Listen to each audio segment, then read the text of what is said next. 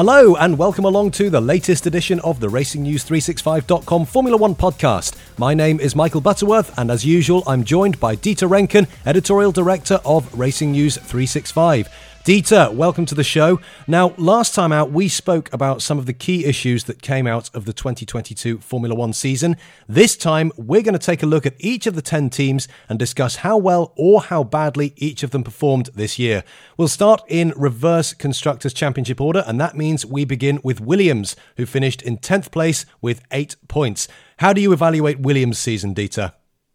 Very disappointing. Very, very disappointing. I do believe that. Um, under the budget cap, under the new regulations, under the injection of capital from Dorilton, um, I would have thought that they could have put up a better fight. Um, I think Alex Albon um, gave of his best.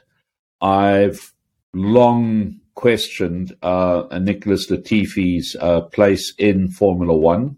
I think the number of accidents that he had sort of should have been a wake up call. Um, I look at the leadership and I'm asking what sort of leadership. Uh, you know, Jost Capito came in and um, I believe it was a two year contract. I'm very disappointed that he was unable to lift the team above the 10th place where it's been before. Succinctly put, uh, when Dorilton bought the team, it was 10th and it lacked uh, infrastructure facilities. Now, two, two and a half years on, it's still 10th, but they've put in an enormous amount of money. and therefore, one has to question where the team is heading. Yeah, and we don't know who's going to be uh, team principal at Williams, uh, with uh, Jost Capito having left, FX Demaison also having left. So uh, another team, Dieter, with uh, that maybe is in, in need of a bit of stability that they haven't had in recent years. So uh, Williams uh, tenth in the constructors' championship with just eight points. Uh, moving up uh, one place in ninth was Alpha Tauri with thirty-five points. How do you feel Alpha Tauri did? Very disappointing, of course. Uh, you know, I, I, think that Pierre Gasly uh, drove a good season, but I think he was disruptive occasionally. I think that Yuki Tsunoda, we have a similar situation to that of, of Nicholas Latifi, accident prone. Um, unlike uh, Latifi, I think he was quicker on his day, uh, but still very accident prone uh, and uh, still has a lot to learn. That said, Alpha Tauri is a nursery school for Formula One drivers, and therefore one could almost excuse that and say, well, they they they grooming him for the future, which, which is all fair and good, but ultimately one has to turn around and question whether Yuki does actually deserve to be in Formula One on an overall basis, or whether it's a Honda connections that put him there. Equally, the car was was unreliable. I believe it was also very much overweight. So all in, it was a disappointing season, and I think, unfortunately for Franz and his team, that ninth is about where they deserve to be this year. Yeah, I, I, actually think that Tsunoda maybe is a little bit fortunate to still be at AlphaTauri next year because Red Bull are notoriously trigger happy. Uh, they're never afraid to pull the plug on a driver if they think that they're not good enough. There was a lot of Red Bull drivers or Red Bull linked drivers in Formula Two this year, and most of them flattered to deceive a little bit. There was nobody really standing out, and I, I wonder if one of the Red Bull juniors had won Formula Two, maybe Tsunoda uh, would have been looking a bit nervously over his shoulders. Uh, but of course, Gasly's off to Alpine next year. Uh, I feel like it's the right time for him to spread his wings and leave the Red Bull nest. I felt like he was stagnating a little bit. Uh, but AlphaTauri, yeah, falling from grace uh, from sixth to ninth in the constructors in 22. Uh, just one place behind Haas, who finished eighth with 37 points. How did you rate Haas this year, Dieter? Um, Haas had a solid season, um, certainly a lot better than the past. However, I do believe that with a driver other than Mick Schumacher, first of all, they would have had a lot cheaper season and they would have had a, a far more competitive season. And I think that their natural place was between sixth and seventh, as opposed to eighth. And I think the difference was down to Mick Schumacher, who, of course, now leaves um, the grid and becomes a reserve driver for Mercedes. Um, I, I wish him well in that role, but I don't see Mick returning in a full time role in the near future, unfortunately. Yeah, so Nico Hulkenberg uh, joining Haas uh, for 2023, making his uh, full-time return to Formula One alongside Kevin Magnussen, who we alluded to earlier on in the podcast, had that fantastic debut, uh, fifth place uh, for Haas in Bahrain.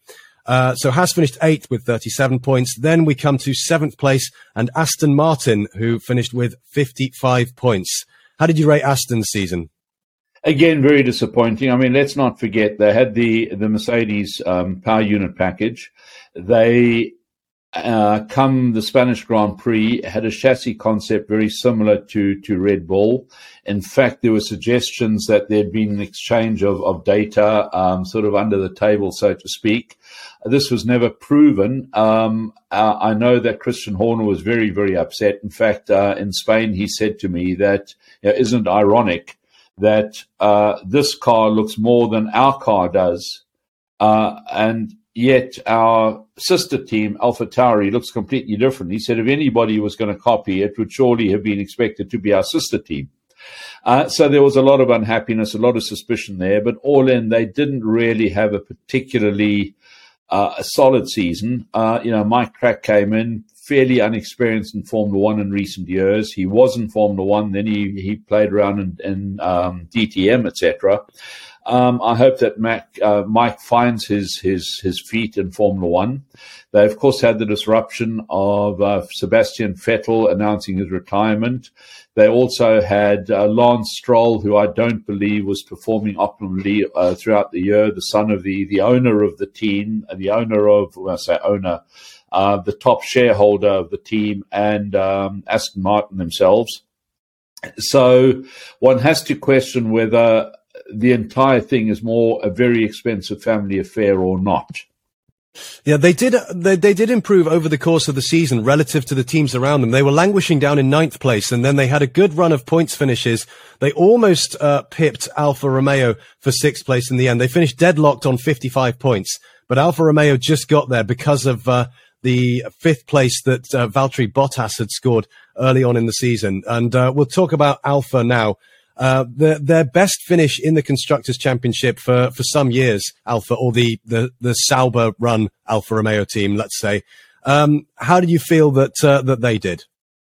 A season two halves. Um, you know, they did have uh, some reliability issues and they seemed to be okay. And then they stopped scoring points after Canada as they started hitting reliability issues.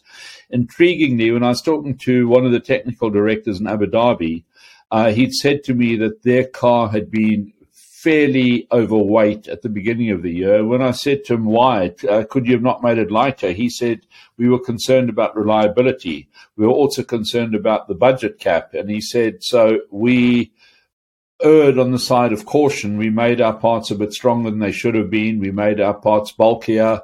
Uh, so we had to change them less often, uh, etc. And um, he, he then pointed out that Sauber had been one of the only teams on the weight limit at the beginning of the year. And he said, look at their reliability record. And he does have a point to a degree because, yes, they did suffer from reliability issues. Uh, so they they also had some bad luck. I mean, at one stage, um, Fred Fred Vasseur, uh, the team principal, sort of referenced um, reliability issues, and Nicholas Latifi sort of pointing out that there'd been a couple of accidents which involved um, uh, the Canadian. Um, so they they did have some bad luck, but equally they also had reliability issues, and I think they were very very fortunate to ultimately pip Aston Martin. That said, let's not forget that Aston Martin had basically changed the concept of their car from the Spanish Grand Prix onwards, so uh, maybe that was Aston saving grace at the time. And um, a quick word for, for Zhou Guanyu, the only rookie uh, on the grid, or the only rookie full time on the 2022 grid. How do you think he did in his debut year? Um, I think he did very, very well. The most impressive thing was his comeback after that horrific accident in Silverstone. Um, honestly, I think that would have frightened off lesser men, and I was very, very impressed with the way that he handled himself both immediately afterwards and at the next race in Austria. I spoke to him about it, and he did admit that he'd sort of had a couple of flutters when he got back into the car in, in Austria, which is to be expected. But the crucial thing is he overcame those flutters. I was very impressed. A lovely guy. I really enjoyed talking to him throughout the season. Um, he certainly, in my opinion, does deserve to be in Formula One. Um, and uh, yeah, I, I, again, it's just a great pity that his home fans will not see him race. And a word for, for, the for that incident in Silverstone as well, and the the fact that the halo unquestionably saved him from from serious injury or worse, because we had a situation where the roll hoop when he when he flipped upside down, the roll hoop seemed to almost collapse, and it was the, the only the halo that was keeping his helmet and uh, and himself away from uh, from being scraped on the tarmac. So uh, another instance where the halo has has saved a driver from from at least serious injury after Romain Grosjean's terrifying crash in uh, Bahrain a couple of years ago. Absolutely, absolutely. Well, Zhou's teammate at Alfa was, of course, Valtteri Bottas, who moved over after several seasons at Mercedes. Obviously, uh, a little bit of a different environment from what he's been used to. He's had to lower his expectations somewhat, but uh, he's got that security of a three-year contract, which he's never had before. Or he had at Mercedes, he was on a series of one-year deals and he seemed to relish having that job security. And uh, how did you rate him as a team leader this this year? Um, I think Valtteri really came out of his shell. I think he took on the leadership role pretty well. Uh, I think that if we look at him as a driver, as an individual, uh, he seems to be at peace with his domestic life. He um, is certainly pumped up. Uh, he is uh, a fitness fanatic.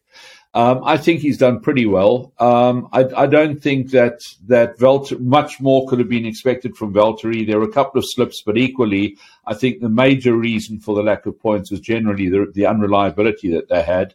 He did occasionally uh, make some unforced errors. These are he paid the price for them, and they're unexcusable or inexcusable at, at that sort of level. But I do believe that he had a solid season, and I think it's reflected in the team's um, in the team's position in the constructors' championship, and also uh, the um, uh, the fact that he mentored Zhou all all throughout the season, and yeah, he seems to have done a pretty good job with that. Yeah, and the, the, fact that he got that fifth place was the, the tiebreaker between Alfa and Aston Martin. That put Alfa in sixth place. And uh, if uh, the figures are to be believed, that's about an extra $10 million in terms of prize money. And for a team like Alfa Romeo, that's uh, absolutely valuable as they look to uh, continue their upward momentum in 2023. But let's have a look now at the top five and uh, in fifth place, it's McLaren, 159 points, down one place from last year. Of course, they got that famous win with Daniel Ricciardo at Monza last year. No wins this year for McLaren, and just the one podium finish for Lando Norris. How did the Woking squad do in your eyes, Dieter?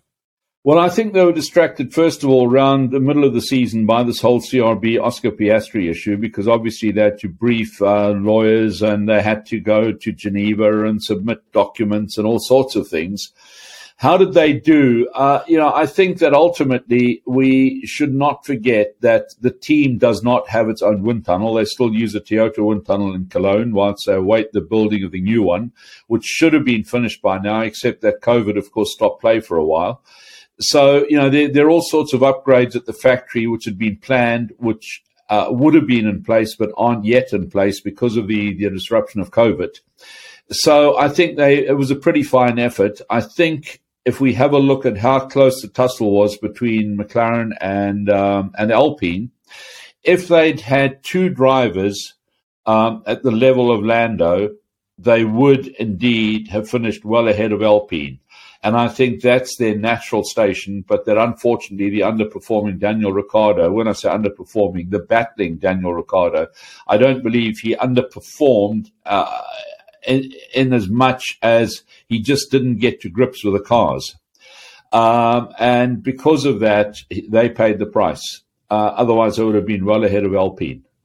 And for all the struggles that Ricciardo had, and uh, you know, we talked about it on the podcast throughout the year, uh, the, the, the difficulties that he was having, the fact that he's leaving McLaren with one year still to go and being replaced by Oscar Piastri. I think a, a lot in what what gets lost in a lot of this is just what a great job Lando Norris did in the other car. And uh, over the two years that he and Ricciardo have been teammates, he he's really really shown up. Uh, the Australian, even though it was Ricciardo who got that win in Monza last year. But uh, uh, in my opinion, Norris has absolutely been driving out of his skin at McLaren. He's got that long term deal uh, in place uh, with with the Woking squad now. And I think we've got uh, certainly a, a, potential Grand Prix winner and perhaps even a potential future world champion in the waiting there. Well, I, I, believe that at the moment, on present performance, a case could be made that Lando is the top performing Brit. I know those are very, very strong words, but if we have a look at the consistency of his performances with a car which is not a top drawer level, um, I think he's done a tremendous job. Certainly, I don't think that he could be um, left out of the top two Brits. And uh, it'll be Lando Norris leading the team next year with Oscar Piastri coming in, the uh, the debutant Australian replacing Daniel Ricciardo. So uh, interesting times at McLaren next year. And of course, uh, Andreas Seidl no longer uh, there. He's moving over to CEO at Alfa. Andreas Stella is being promoted in his stead. So this will be his first uh, team principal role. So quite a bit of change at McLaren next year. Um, and it's going to be quite interesting to see how Andreas Stella and the rest of the team get on, I think, Dieter. Of course, I think that that um, Andrea's appointment as team principal, I think, is, is is a step in the right direction. When I say that, not that I believe that that uh, Andreas Seidl uh, underperformed, not at all, quite the opposite. In fact, uh, I can see why he was offered the CEO role at, at Sauber, which of course will become Audi. But I do believe that Andrea does bring um, a, a, very solid, calm, measured approach to it. Uh, when I was told about it just before the announcement happened, I sort of sat back and thought about it, and I said to myself, hugely experienced, massive strategic uh, and and technical experience. Um, and above all, he's got this calm, analytic presence, which uh, is exactly what you need on the pit wall. And I think I think it's the right appointment. Well, let's move now into the top four. It was a, a close battle between McLaren and Alpine in the race for fourth place. Ultimately, the Enstone team uh, prevailed. Alpine finished fourth, 173 points. Uh, how do you think they did, Dieter? Because, um, well, we talked about the, the tug of war uh, between uh, different teams for different drivers' services. Alpine were very much involved in in one of those. Fernando Alonso unexpectedly announcing that he'd be off to Aston Martin. Oscar Piastri announcing that uh, he wouldn't be driving for Alpine. It was quite the soap opera that we had uh, just after the Hungarian Grand Prix. And uh, Alpine, I don't think, came out of this looking very good. Uh, no, they didn't, Michael. Uh, but you know, to their credit, they did actually beat McLaren, even if they lost um, off track to McLaren in the CRB with Oscar Piastri. Uh, they lost off track with the defection of uh, Fernando Alonso to to Aston Martin for next year. Um, they have got themselves Pierre Gasly. Uh, it appears as though they are to coin a phrase. They could be looking at Frenchifying the um, the team. Uh, you know, we do have an increasing French uh, influence there, I believe. Uh, nothing wrong with that, of course. Uh, Ferrari's got the Italian influence. Um, but it remains to be seen whether that is going to work for them next year. Let's not forget they do face a McLaren team that's uh, under new leadership with Stella, with um, Piastri in the in the second car. So it will be fascinating to see the dynamic between those two teams. Uh, but all in, I think that, as I said earlier on, I think that Alpine were fortunate to salvage fourth place, uh, and really they've got to thank uh, Daniel Ricciardo for that because had he been performing at the sort of level that we'd seen him perform in the past at Red Bull, at Renault, etc., I don't think they would have finished fourth. Yeah, we've got uh, F1's first all-French driver lineup since 1994 next year. Talking about the the Frenchify uh, of, uh, of of Alpine. So we've got uh, Pierre Gasly coming alongside Esteban Ocon.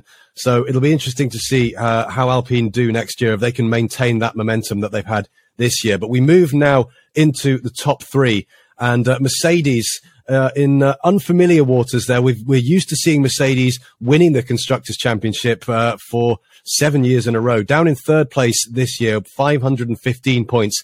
But uh, given how far off how far off the pace they were at the start of the season, I think the fact that they came so close to Ferrari in second shows that just how much they managed to develop that car and they managed to get on top of the porpoising and bouncing issues that they had over the course of the year. Uh, they did, but I think that uh, you know, so they should. Uh, you know, we're talking about Mercedes, and and I do believe that under a different uh, budget cap uh, situation, in other words, without a budget cap, I think they would have probably changed concept mid-season or thereabouts. Uh, so they that was one of the um, the impacts of the of the budget cap, certainly on Mercedes. Um, I was, I say, not really surprised the word in the paddock last year was that somebody will get caught out by the new regulations because they were so different. We did not know who it was, but I was not surprised that a team was caught out by the new regulations. And in this particular case, it happened to be Mercedes. We have that all the way through. Whenever we've had big regulation changes, somebody always comes off worse than, than, than the other teams. Uh, in this case, it was them. To their credit, they got their heads down. They worked very, very hard. Um, I got to Lewis Hamilton occasionally. George Russell, um, I think, kept his morale high. It paid off in, in Brazil. Um, I'm pleased for the team that they managed to salvage a Grand Prix victory because can you imagine had they not, they would have been in the same sort of uh, category as Ferrari in years past when they didn't win win at least one race. So from from from that perspective, uh, you know, I think they did um, they salvaged the best they could out of a car that was hardly the best that it could have been. And uh, in the end, 515 points, just uh, 39 points behind Ferrari, who finished second. Uh, it looked, as we said earlier on in the in the podcast, Dieter, it looked as if after three races we might have a real title battle on our hands here. Ferrari and Charles Leclerc seized the initiative in both uh, title races, but that was pretty much as good as it got. It started to fall away once Red Bull got their act together. There were several operational issues at Ferrari. A, a very, very complicated uh, uh, season and a very complicated team to evaluate uh, in a hurry, Dieter. But how do you feel Ferrari did in 2022? Um, car good, drivers good, strategy terrible. I think in a nutshell.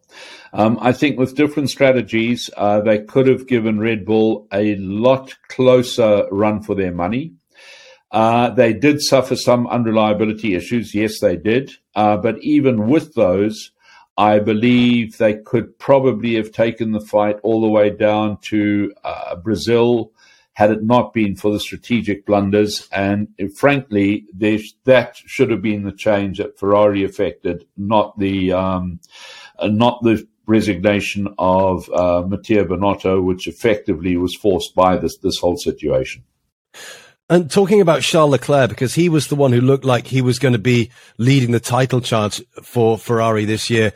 There, there were unforced errors. He had that spin in Imola where he dropped from third to sixth. He spun out of the lead in Paul Ricard. It's not the first time that we've seen Leclerc making unforced errors. If you think back to Baku a few years ago, I am stupid when he hits the wall uh, in qualifying in Monaco last year, and then that obviously ruined his chance of, of fighting for victory in the race the following day.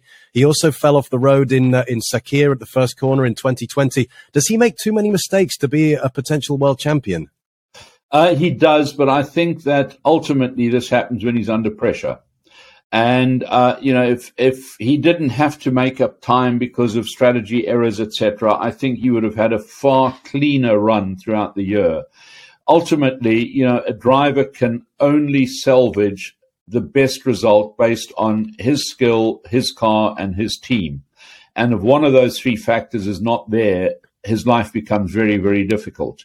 We've seen it in the past as well with Max that, you know, if the, if the, the car wasn't performing up to the level that it should, basically at one stage because of the, the Honda engine power, at another time because of the Renault power, uh, when that happens, Max has also made mistakes. Ultimately, drivers try and salvage the best they can under the circumstances, and occasionally they will make those sort of mistakes.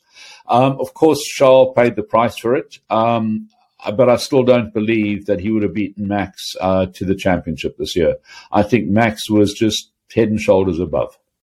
Well, let's talk about Max and Red Bull now, because obviously, uh, first in the Constructors' Championship, 759 points. So, uh, 205 points clear of Ferrari. Very, very convincing in the end. And, uh, it, it, was, for me, Dieter, a case of a team that made mistakes operationally like Ferrari did and a team that didn't like Red Bull. We, we've seen, uh, you know, every strategic decision they made was very, very clear, very, very decisive and uh, I don't think it's a coincidence that we have had a situation there where Christian Horner's been there since 2005. Adrian Newey's been there for a long time. Helmut Marko's been there for a long time. That success goes hand in hand with that stability that uh, that Red Bull have. Absolutely, but I think there's another factor as well to add to those very, very good points that you make, Michael, and that is the fact that during the past few lean years, going back to 2014 all the way through to about 2020, uh, Christian Horner ensured that the team remained race sharp. And basically, he, he drummed into them that the only way we can win is to have the best strategies, to have the best pit stops, etc. And he said to them, Look, we're not going to win on merit. We don't have the engine power, the car, the whatever it was. We don't have it. Therefore, the only way we can win is to make up by having the best in other areas. And what they've been able to do is retain the best in these other areas and now mix them with a driver who, frankly, I believe is driving at the top of his game. We may not have seen peak max yet, but I don't think we're far off peak max. Um, and they patently had the best car, both aerodynamically and from a Honda bulletproof perspective. And when you take those two factors and add in strategic and, and pit stop um, I, well, I won't say supremacy, but certainly uh, top drawer stuff. You have a team that can't help winning. It's that simple. And that's exactly what happened this year. Well, Dieter, uh, we've gone through uh, quite an extensive deep dive into the 2022 season. And as ever, once again, I must say thank you very much for your insights and uh, for all the news and views and analysis that you've brought us from the F1 paddock in the 2022 seasons. It's been a fantastic year. And uh, I hope that 2023 is as full of suspense and intrigue and stories up and down the pit lane as we've seen this year. Absolutely. I have every, every uh, confidence that we will have a sparkling 2023. But I hope our listeners, readers have an even more sparkling festive season, and I look forward to next year. And if you'd like to hear more of Dieter's insights, you can follow him on Twitter at Racing Lines. And for the latest F1 news, views, and analysis, head straight to racingnews365.com. That's it for this edition of the RacingNews365.com Formula One podcast, and that's it for 2022. On behalf of everyone at Racing News 365, we wish you a very happy new year, and we'll be back with you in 2023.